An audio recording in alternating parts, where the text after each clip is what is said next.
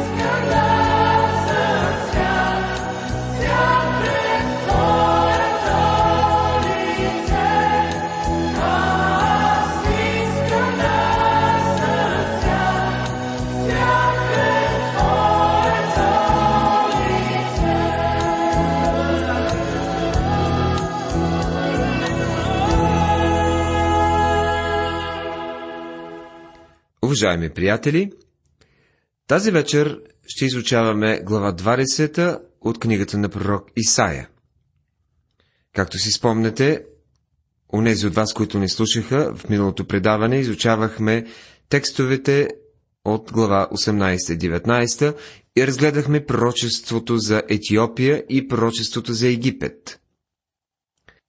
В годината, в която Тартан дойде в Азот, когато го изпрати асирийският цар Саргон, да воюва против Азот и го превзе, в същото време Господ говори чрез Амосовия син Исаия, като каза. Това е първият стих на глава 20. Тартан е генерал в асирийската армия, споменат в четвърта книга на царете, 18 глава 17 стих. Азот е град в северното царство на десетте племена. Саргон наследява Салманасар.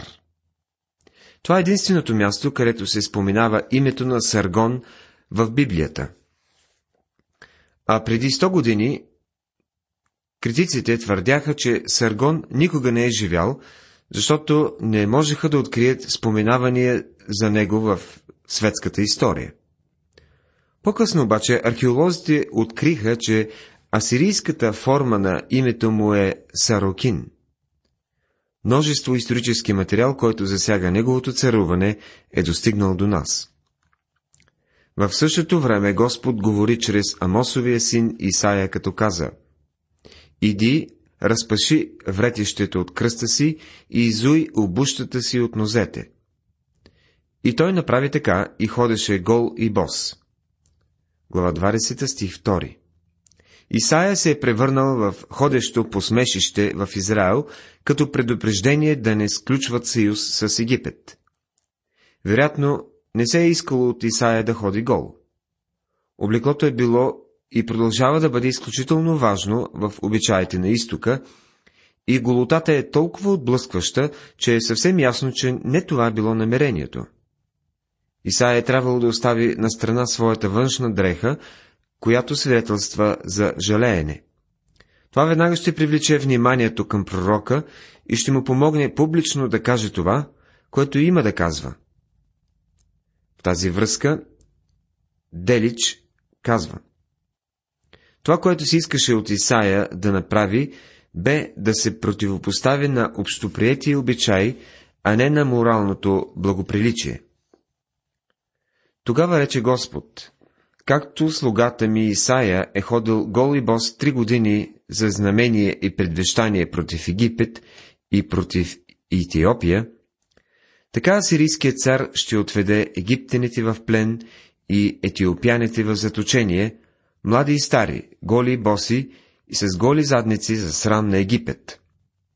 Глава 20, стихове 3 и 4 стихове. Исаия трябва да ходи из Израела, Израел по този начин, за да им каже какво ще стане с Египет. Като вървеше, както му бе заповядано, той ще бъде знамение и чудо за хората. Тъй като Египет не може сам да запази себе си, нито можеше Етиопия да запази себе си, той не може да бъде доверен съюзник на Израел. Но Египет и Етиопия бяха нападнати от Саргон, от Асирия и срамът, който пророкуваше Исаия, дойде на Египет. Тогава те ще се ужасяват и засрамят за Етиопия упованието си и за Египет хвалението си. И в онзи ден жителите на тази крайбрежна страна ще кажат, ето, такова е упованието ни, към което прибегнахме за помощ, за да се избавим от асирийския цар. А ние как ще се избавим? Завършва прочеството тази глава. В следващата 21 глава има три пророчества. Относно Вавилон, пустинята на морето, относно Едом и Арабия. Исаия изброява 11 пророчества или осъждения. В тази глава ще разгледаме пророчество 7, 8 и 9, които са срещу Вавилон, Едом и Арабия. Тези пророчества са с много изразителни символи и в деня, когато са били дадени, съм сигурен, че са били ясни като бял ден. В действителност са били толкова ясни на хората в дните на Исаия, така че не е било нужно да се обясняват. Символите в тази глава не са толкова ясни на нас днес, в резултат на което има несъгласие между библейските тълкователи относно тяхното значение. Те могат да бъдат идентифицирани като Вавилон, Едом и Арабия и всяко едно от тях ще бъде разгледано по-отделно. Всички те са врагове или потенциални врагове на Израел. Всяко едно от тях доведе до конкретно нещастие върху Божия народ. И всяко едно от тях бе осъдено на своето време. Като че ли тази глава е пренебрегната част на Божието Слово. И аз само ще ви попитам, кога за последен път сте чули проповед или библейско изучаване върху тази глава на Библията? Мнозина никога не са чували такова изучаване. Забележителното в тази глава е, че тук се използват символи. Аз вярвам в буквалното тълкование на писанието, но когато се използват символи, то те винаги представят реалното. Много тълкователи наричат учението върху писанията символизъм като опит то да изчезне. Чуйте първият стих на глава 21. Наложеното за пустинята на морето пророчество, както южните вихрушки, които стремително летят, така иде разрушение от пустинята, от страшната земя. Пустинята на морето е един странен израз. Това е все едно да кажеш сухотата на водата или колко суха е водата. За нас това може да не изглежда толкова странно, тъй като имаме сух лед и студена горещина. Доктор Дженингс превежда този стих така. Както вихрушките помитат, идвайки от Юда, така идва то от пустинята, от земята, поразена с терор. Това е добър превод на стиха, но тук не се идентифицира кой е народът. Но ако продължаваме да четем, ще видим в стих 9 се казва «Падна, падна Вавилон». Така че ние знаем, че пустинята на морето е Вавилон. Преди Вавилон да се превърне в световна сила, нейната съдба също бе предсказана. Ние вече разгледахме това. Първото пророчество в 13-14 глави бе срещу Вавилон. Вавилон стана толкова вдъхваща страхопочитание и ужасяваща страна и толкова често споменавана в писанието, че тук имаме едно нещо казано за нейната съдба. Там за първи път се осъществи обединеният бунт срещу Бога чрез Вавилонската кула и така представлява последната крепост на бунта срещу Бога. Това откриваме в Откровение 17 и 18 глави. Религиозният Вавилон е представен в 17 глава, а търговският Вавилон в 18 глава на книгата Откровение. Изразът пустинята на морето е една парадоксална фраза. Географски Вавилон е разположен върху голяма пустинна долина до реката Ефрат. Тя се напоява чрез канали от реката. Еремия дава описание на Вавилон. О, ти, който живееш край много води, който изобилстваш с съкровища, краят ти дойде, границите на сребролюбието ти. Еремия, 51 глава, 13 стих. Пустинята и морето тук образуват една странна амалгама. Същото сливане на пустиня и море прави апостол Йоан в Откровение. Първият стих на 17 глава говори И дойде един от седемте ангела, които държаха седемте чаши, да поговори с мене, казвайки Дойди и ще ти покажа съдбата на голямата блудница, която седи на много води. Именно в пустинята Йоанн вида, видя много води. Тези два стиха са символи, които следват един и същи модел. Ще го открием и в пророчествата на Еремия. Вавилон със своето великолепие и блясък и като източник на идолопоклонство и фалшива религия бе мираж в пустинята. Затова този израз пустинята на морето е интересен. Вавилон не бе чудесно място. Той бе един мираж в пустинята. Не бе извор или оазис, но място пълно с идоли и фалшива религия. Там нямаше вода, която да дава живот за душите на хората. Това е нещо, което всеки пастир, всеки проповедник, всяка църква и всеки църковен член трябва да запомнят. Дали аз в моята църква съм извор, който дава живот, или съм само един мираж в пустинята на живота?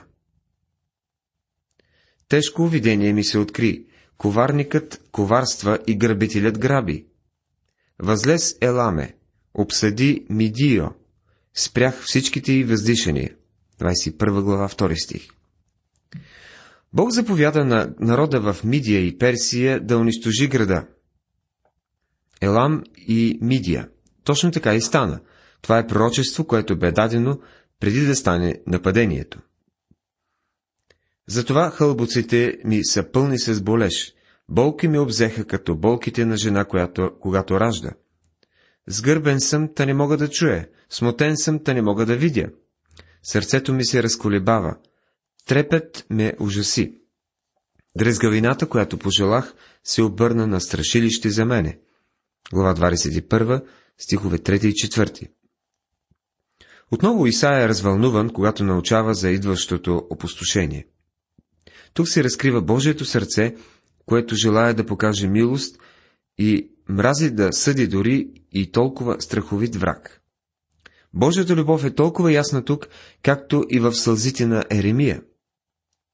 Никой не се радва от Божието от осъждение. Бог казва, че Неговото осъждение е Негово странно дело.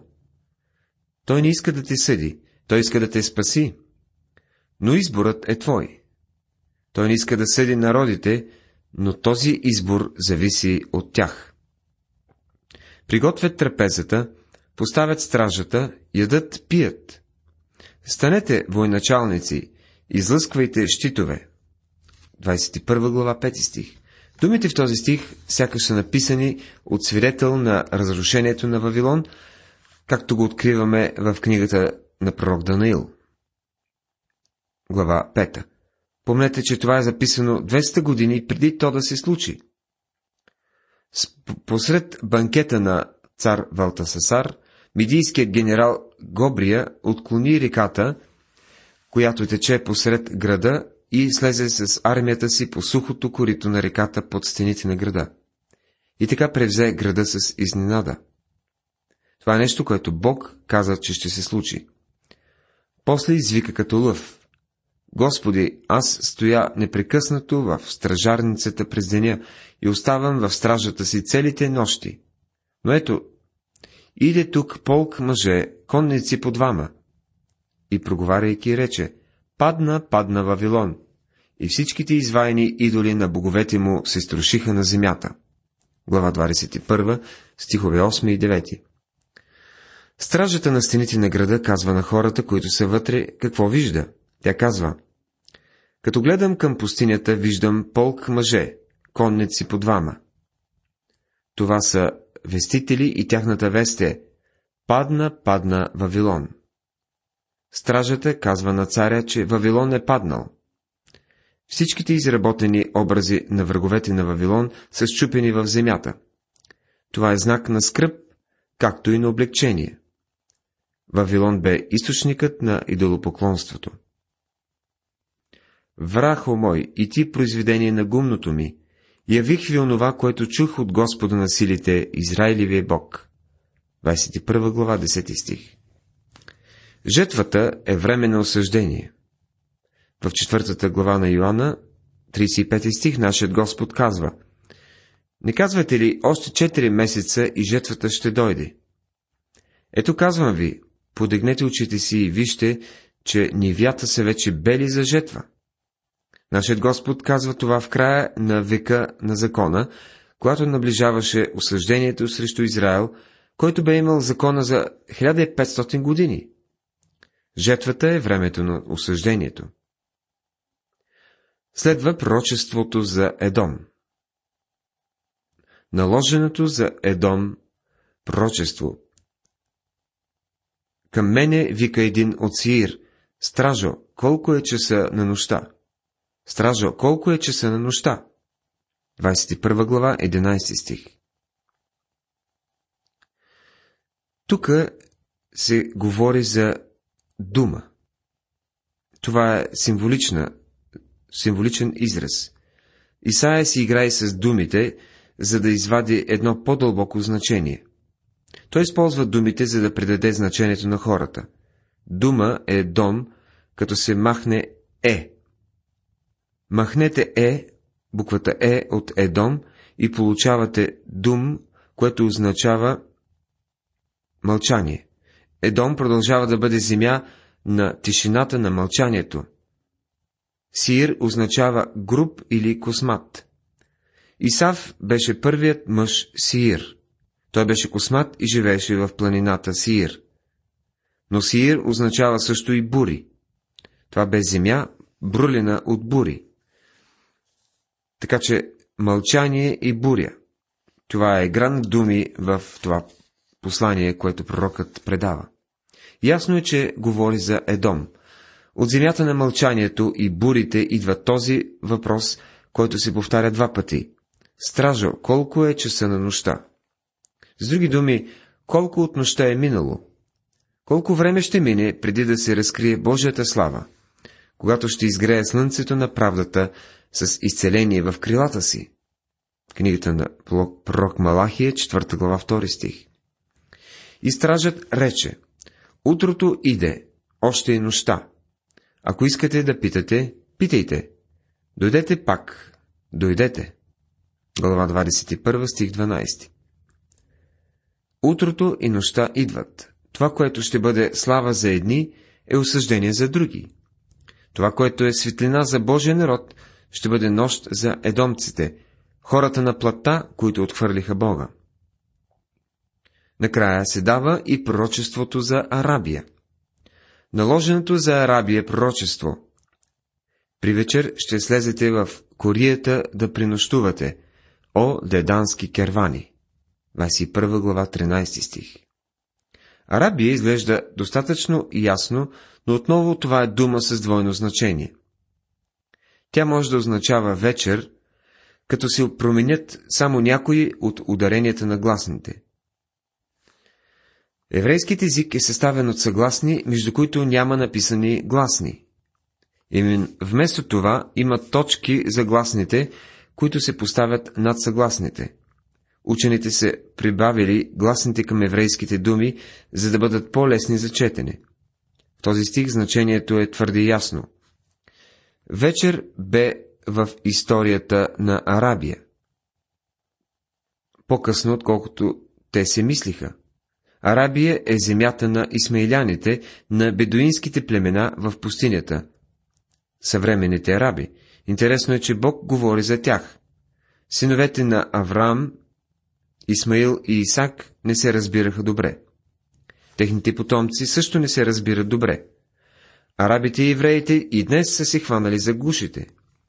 Ако Авраам можеше да види какво става сега, чуде се дали той ще гледа така леко на греха, който бе извършил. Приятелю, грехът не престава да действа и в съвременната човешка история. Жителите на Теманската земя донесаха вода за жадния, посрещнаха бежанците с хляба си, защото побягнаха от сла... саблите, от оголената сабля, от запънатия лък и от лютостта на войната. Защото Господ ми рече така. Вътре в една година, каквито са годините на наемник, ще, ще изчезне всичката слава на Кидар. Глава 21, стихове 14, 15 и 16. Предстои осъждение на тази земя и нейни народ. Тази глава на поетическа красота и сърдечна скръп не трябва да свършва така. Тук може да е вечер, но Божият ден се състои от сутрин и вечер. И стана вечер, стана утро ден първи. Битие глава 1 стих 5. И утрото идва. Нощта на жалеене скоро ще свърши и новия ден ще се зазори. Човешката вечер на провал, грях и тъмнина ще свърши и Божието утро ще настъпи с идването на Сина на правдата. Уважаеми приятели, тази вечер в нашето изучаване разгледахме кратката 20 глава, както и пророчеството за Вавилон, за Едом и за Арабия от глава 21. Божията благодат и Божият мир нека бъдат с всички вас. Амин.